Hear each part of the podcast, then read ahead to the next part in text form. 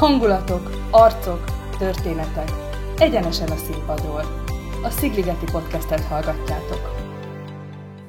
Köszöntök minden kedves hallgatót a Szigligeti podcast második adásában. Különös apropója van ennek a második adásnak, és készülődő bemutatónknak is. November 17-én 19 órától mutatja be a Szigrigeti Színház Szigrigeti Társulata Friedrich Dürrenmatt az Öreghölgy látogatása című előadást, amelynek címszerepében a pályakezdésének 40. évfordulóját ünneplő Fábián Enikő színművész látható. Enikő 40 éve tagja a Szigrigeti Társulatnak, azt hiszem, hogy mindenki ismeri az ő nevét, nem csak Váradon, hanem az erdélyi magyar és az összmagyar színjátszásban egyaránt vele beszélgettünk. Pályakezdésről, a jó színházról, arról, hogy mit jelent számára egyáltalán színpadon lenni, és természetesen szót a készülődő új produkciónak a próba folyamatairól is első szerepeid egyikével, gondolok itt az ősvigasztalásra, valóságban berobbantál a nagyváradi köztudatba. Igen. Nagyon sok cikket olvastam erről az előadásról, és nagyon dicsértek, és ős tehetségnek neveztek. Én arra vagyok kíváncsi, hogy te mindig tudtad, hogy színésznő leszel? Hát igen, ezt, ezt, ezt nem így, hogy tudtam, hogy az leszek. Ez, de minden úgy történt a kicsi korom óta, az életemben, hogy arra, arra vezetett az utam. Tehát, hogy, mint hogyha valaki egyengedte volna az utamat, hogy ott kössek ki tehát mindent csináltam, piszikoromban balett tesztem, kiválasztottak, utána talajtorna következett, és mindig valami megszakadt valami miatt, tehát se, semmi sem folytatódott a talajtornáról, például megyei versenyre jutok, és az országosra nem jutottam el, mert a második bakugrásom nem sikerült, és levonta a jegyemet, miatt nem mentem tovább. Akkor. Ugye az általános iskolában néptánc, utána a középiskolába pedig már, és, és a szavaló versenyek. Hát ugye már másodikban te, oda tettek szavalni, de borzasztóan izgulós voltam. Ötödikben a tanár, magyar tanárnőm kiválasztott egy iskolai szavalóversenyre, ezt olyan sokszor elmondtam ezeket a dolgokat. Pláne most, hogy mindenhol az új páradnak is készült interjú, kiválasztott szavalóversenyre, megakadtam a próbán háromszor, tanárnő. Azt mondta, hogy hát nem tudom a versenyt, amikor mondom, tudom tanárnő, de rettenetesen izgulok, engedje meg, hogy elmenjek a versenyre. És ott megszállt egy olyan ihlet, egy olyan valami, ami akkor jelentkezett először, hogy megfeledkeztem mindenről és mindenkiről, és úgy mondtam el a verset, hogy én lettem az első. Na de az izgalom utána, a nagy öröm után visszaemlékeztem erre a rettenetes nagy lámpalázra, és, azt, és megfogadtam, hogy többet soha nem állok ki közönség elé. Hát ez úgy, úgy is történt, nem vállaltam soha többet versmondást se. 11-es koromig, amikor úgy jelentkezett mégis. Hát te azért iskolában elég sok, mert arra már felnő mm. az iskolás gyermek, és um, már ott volt egy év még, és kellett menni felvételizni, tehát uh, akkor úgy megszállt az ihlet, hogy, hogy az a szeretném magam megmutatni jelentkezett, és, és és már előtte különben tizedikbe jelentkezett ez az, az, az igény, hogy elég körülményes ahhoz, hogy én ezt mind elmeséljem, ott lesz a másik interjúban, hogy, hogy hogyan végül is megszületett bennem a, az elhatározás, hogy színésznő leszek. Ki kellett tölteni tizedikbe már egy év, év végén egy egy kérdőívet, hogy ki hova szeretne készülni, ki hova akar felvitelizni, ki mire gondol, és én akkor már beírtam, hogy színművészetire. Hát persze, hogy nem vették komolyan szikszai magyar tanárom, lélektan tanárom, mindent. Még gondolkozol egy évet, kislányom, majd meglátjuk, hogyha jövőre is ugyanezt írod, akkor és jövőre ugyanazt írtam, persze én már hozzá is fogtam a felkészüléshez, tizedikben beiratkoztam a Brassói Kultúrpalota kórusába, hogy a kicsit a hang, hangképzést megkezdjem, és 11-be átváltottam a színjátszó csoportba, a szinte ott működő színjátszó csoportba, és ott rögtön mélyvízbe dobtak, rögtön a Garcia Lorkának a csodálatos Vargánia főszerepét megkaptam, duplába, mert hogy én akkor még 12-es voltam, és közben még felkészítőre is jártam hetente egyszer, Balázséval Sepsi Szentgyörgyre, tehát utaznom kellett lassúból. Na hát így, így alakultak a gyerekkorom. Gördülékenyen vitt a, a szekér a főiskola felé. Persze eléggé, eléggé félénk leánka voltam, és, és, um, és a lámpaláz az megmaradt, akkor is meg volt bennem, és semmiért az első felvételim nem sikerült. Most De végigmentem mindenen. Most is megvan egyébként benned ez a lámpaláz? Még nagyobb. Én azt hittem, hogy az évek múlásával úgy csökken, meg mégis hát aztán ez a, ez a szakmám, ez a pályám, ez a, most már megszokhattam. Nem, De itt nem, nincs rutin. Egyre, egyre nagyobb, mert ahogy teltek az évek, én egyre nagyobb és nagyobb feladatokat kaptam, és egyre nagyobb lett a felelősség is. Tehát önmagammal szemben elsősorban. Tehát nagyon, nagyon igényes vagyok, nagyon sokszor kegyetlen önmagamhoz, ami nem, ami nem igazán jó, mert igen magas a mérce, amit felállítok magammal szemben, és nem biztos mindig, hogy tudom-e teljesíteni, és addig, addig nem vagyok, addig betege vagyok a dolognak, ha nem úgy sikerül, ahogy én elképzelem. Tehát ez, ez egy belső önmorcangolás szinte. Ki volt a te legnagyobb tanítód, és itt nem csak arra gondolok, hogy ki az, akitől a legtöbbet tanultad mondjuk az egyetemen, főiskolán, hanem mondjuk azokra a személyiségekre is, akik az elmúlt 40 évben mondjuk így meghatározták a pályádat.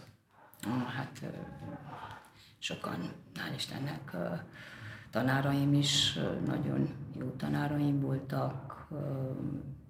Hát mindenképpen megemlítem Tompa Miklós, aki az első mesterség tudásban a mester, úgy neveztük, úgy volt a neve, ő átvette az évfolyamunkat harmadévtől, de Ferenci István, aki bár velünk kezdte a tanárságot, tehát ő is ilyen kezdő, velünk együtt kezdő volt, de tőle is rutin, tehát a szín, színház, színészmesterséget azért tőle sokat tanultunk. Kovács Levente tanár úr, aki nagyon szerettünk, mert ő ilyen közös improvizációs gyakorlatokban volt jártas, és nagyon, nagyon jó közösséget teremtett, és nagyon jól éreztük magunkat vele. Aztán később a pályámon a legszebb szerepeket kaptam tőle, nagy szerepeket, ugye ő, tőle, hát már a főiskolán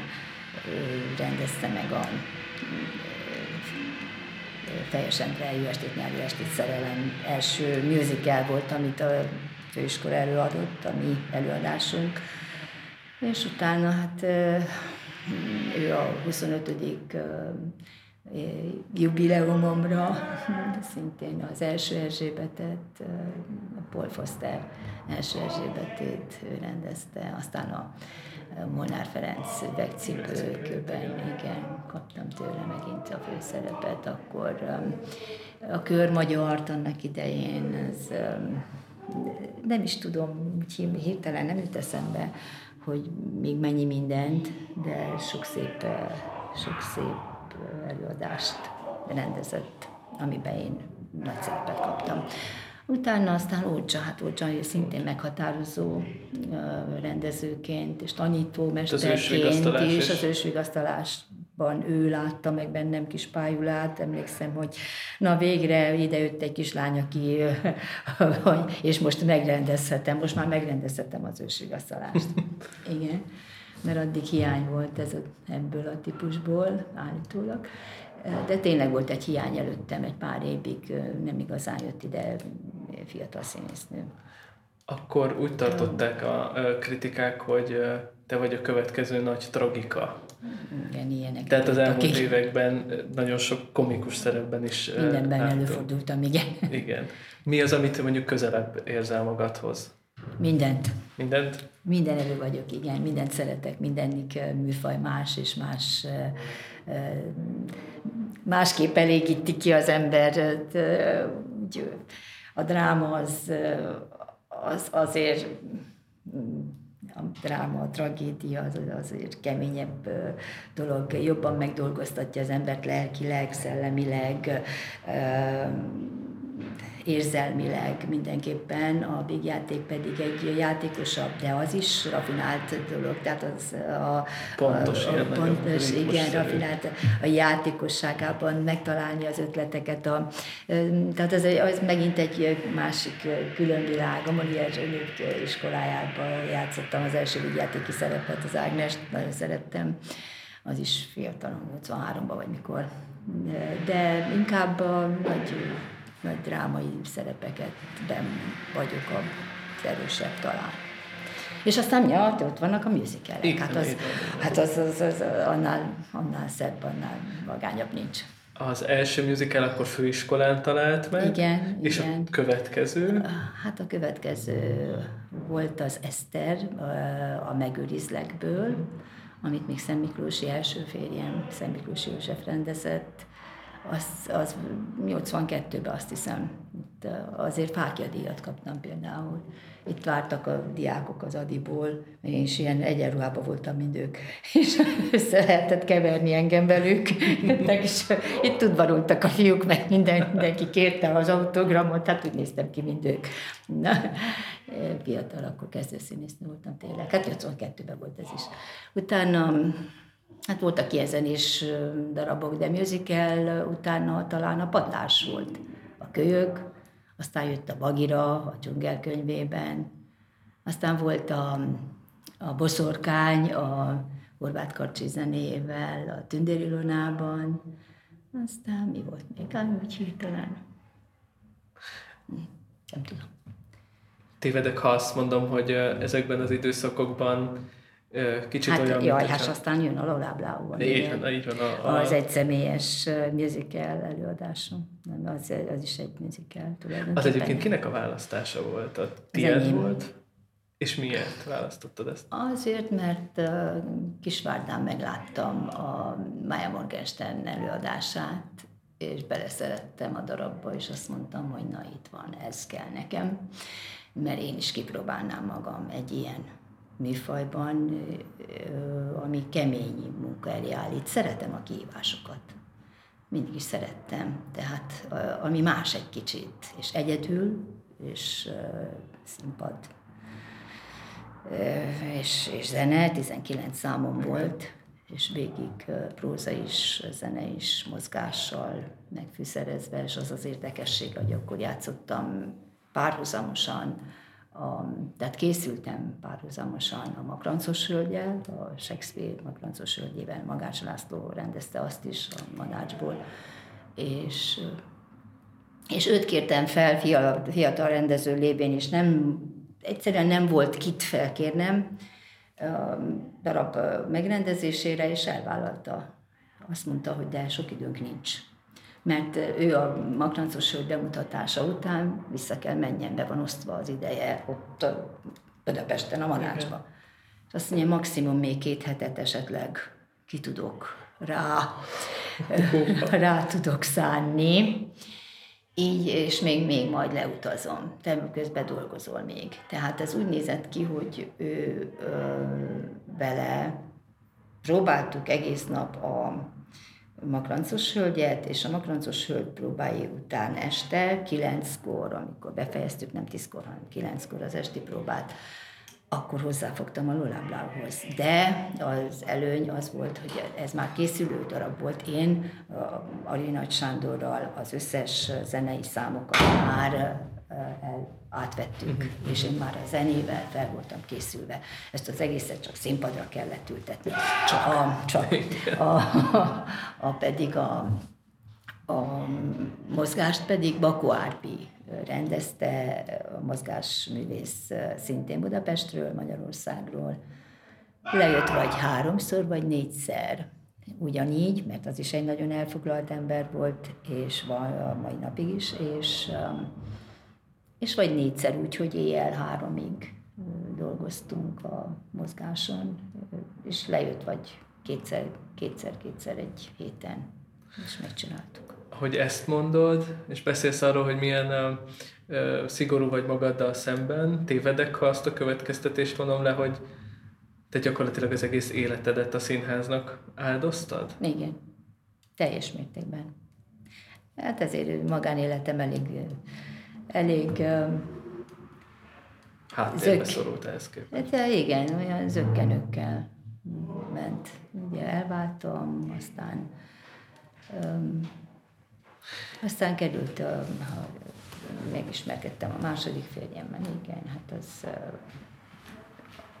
az meg az volt a, a hátulütője, hogy, hogy távházasság volt, ami úgy működött olyan hét, hét évig. Kilenc évig tulajdonképpen hét év házasságban, de aztán nem láttuk elválni, mert nagy volt, nagyon nagy volt a távolság, és azt mondtuk, hogy hát ne vegyük egymás idegeit, mert egy kicsit féltékeny volt, és igen, igen, csavarodott az én nyakam köré a telefonzsinór, ami még akkor még nem volt a kezdet kezdetén mobil. Szóval ő, ő vele viszont miután elváltunk, sokkal jobban lettünk, és, és kitartottam végig. Sajnos elveszítettem őt is, meghalt lassan már négy éve, januárban lesz négy éve, mai napig nem tudom elhinni, orvos létére ilyen ránk van, és utolsó pillanatig nem tudtuk róla, hogy milyen súlyos beteg. És ez a szerelem, a színházi szerelem, de ennek is megvannak a hullámvölgye és hullámhegyei 40 év alatt biztos. Hát, hogy ne lennének. A, a, ebből a szerelemből én nem ocsuttam fel soha. Nagyon sok uh, ilyen tragédia, meg, meg ilyen nehézség, ami a, magánéletemben történt, a színház szerelme segített át. Itt éltem ki a fájdalmaimat, az örömeimet a színpadon, mert azt mondom, hogy a színpad gyógyít, a színpad mindent ki lehet adni, ami sajnos az, a, a színész a energiaforrás saját élményeiből táplálkozik, végül is, mint egy író is, mert azt dolgozza fel az ember, amit átélt, amit, amit megtapasztalt, csak másképp, egy kicsit mások az, az eszközök, de ugyanaz a, a művészi igény. Tehát mindazt, amit, amit én megtapasztaltam az életben, azt itt ki tudtam, fel tudtam használni. És, és meg tudtam nyugodni, meg kiadva a fájdalmaimat, meg tudtam, le, le tudtam őket el tudtam őket Csodol. simítani, valahogy el tudtam őket egyengetni magamban. Nagyon érzékeny vagyok, és nagyon hosszú ideig tartanak nálam ezek a, ezek a dolgok, de mondom, a színház ebben csak segített. Úgyhogy mai napig, igen. Milyen a jó színház Fábián Enikő színművésznek? Erre már válaszoltál egyébként egy nagyon korán készült interjúban, Nászta Katalin készített veletek interjút, és akkor, akkor válaszoltál erre a kérdésre. Én nagyon kíváncsi vagyok, hogy most hogy válaszolsz erre a kérdésre. É, hát, látod, át kellett volna nézem, mert én már mit tudom én, hogy de ez az érdekes benne. 40 évvel, de hát a, mi a jó színház? Ami kielégíti valamilyen szinten a a közönség igényét, de nem feltétlenül csak ez, hanem én a jó színház akkor, vagy jó előadás akkor születik, ha, ha minden találkozik. Úgy hirtelen, hogy egy olyan szerencsés pillanat égisze alatt egy olyan ahol rendező, színész akarat, zeneszerző, mindenki egy, egy igazi csapatot alkot, és mindenki egy irányba dolgozik, hogy az jó legyen, hogy az az, az érteke mindenkinek, és egy teljes vitákkal, vita nélkül nincs haladás se, úgyhogy viták elkerülhetetlenek, de a viták is arra vigyenek, hogy az a, az, az előadás a maximumon jöjjön ki, a maximumon sikerüljön. És hogyha jól emlékszem, akkor azt mondtam, hogy de hát abban a korszakban éltünk, és de mai napig is vallom, hogy a színház számomra a szabadságot jelenti, mert, mert az előadáson belül, tehát a, a megkonstruált szerepemen belül, miután már fel van építve ezzel által, a csoport által, ezzel által, a, a munkatábor által, vagy hogy is mondjam, közösség, munkaközösség által, akikkel együtt kínlottuk. Utána nekem a színpadon, a szerepemben a szabadság jelenik meg. Azt csinálok abban a helyzetben, abban az előadásban, a megadott keretek között. Tehát azt azért, amit, amit amit akarok végül is. De, de, de ezt, erre, ebben azt értem, hogy, hogy addig tudok elmenni maximalitásban, érzelmekben, mert az is fel van építve, tehát az is megvan, a határok meg vannak előre konstruálva, hogy azért nem kell átesni a másik oldalára, tehát egy nagyon ízléses keretek közé, között maradva, de, de a, a szabadságot jelenti. Ott nincs politika, ott nincs ember, ember elleni viszály, vagy másképp gondolkodás, vagy más követelmények, ott nincsenek követelmények, ott nincsenek, ott, ott csak az előadás, ott csak a színpad törvényei vannak. Más, semmi más. És ez egy, ez egy hatalmas szabadság, hogy nem kell minden irányba kitekingetni, összehúzódni, elbújni, kinyilatkoztatni, megfelelni, millió irányba, már az ember nem tudja. Ez az, ez az igazi, ez az igazi szabadság, tényleg az, amikor nem gyötör semmi, nincs, nem, a kisagyadat nem üli más, nem veli valami, mint egy dobbergés, vagy valami, ami, idegesítse, megszűnik a külvilág. Ott Többször kéne veletek beszélgetni, és nagyon sokszor gondolkodom azon, hogy mondjuk egy erdélyi magyar színészt mennyire méltatlanul keveset hallgatunk ilyen helyzetben, hiszen azért mondjuk ebből a néhány percből is én magam is rengeteget tanulok tőled ezekben a pillanatokban, de most az ilyen nagy jubileumoknál azért egy-egy közösség összekapja magát, és megajándékozza a, a színészeket Igen, hát ilyen pillanatokkal. Most például egy nagy feladat előtt állsz. Igen, mert, mert az ünneplés tulajdonképpen abban áll, hogy az ünnepet jár rosszul. Igen. Igen. Mert, mert ajándékképpen kap egy gyönyörű szerepet. Igen. Ami viszont annyit dolgozik, és annyit tanul, hogy nincs ideje élni se. Hogy mikor főzek, mikor mikor mosak, mikor bevásárolni, mikor, mikor kicsit takarítani, mikor valamit csinálni, és pedig egyedül vagyok most. Tehát teljesen egyedül, még kutyám sincs itthon, és édesanyám is ott van Brassóban, onnan én származom. Tehát őket majd csak a előadás bemutatása után hozom el, hogy tudjuk dolgozni, de amúgy se jönne el, mert ott kert van, meg udvar, meg minden, meg ugye beteg is volt, neki ott jobb. Itt a negyedik emeleten a blogban mozdulni se tudna és az nem jó. Amíg, amíg a télben nem áll, ő ott jobb helyen van otthon. De utána És akkor ilyenkor, ha jól értem, akkor minden csápjaiddal ott vagy a Minden csápjaimmal, csak a, a darab érdekel. Az öreghölgy látogatása. Telefonon se beszélgetek, tehát még csak kapcsolatokat se tartok fenn. A, nehezen tudom ez olyan, mint egy karantén, tehát nem csak pandémia miatt karantén, hanem, hanem, hanem ilyen felkészülési, ilyen alkotói karantén. Tehát igen, amikor, amikor minden egyéb eltörpül fontosságban ez a fontos, ez, a, ez van a központban, ez van minden pillanatban.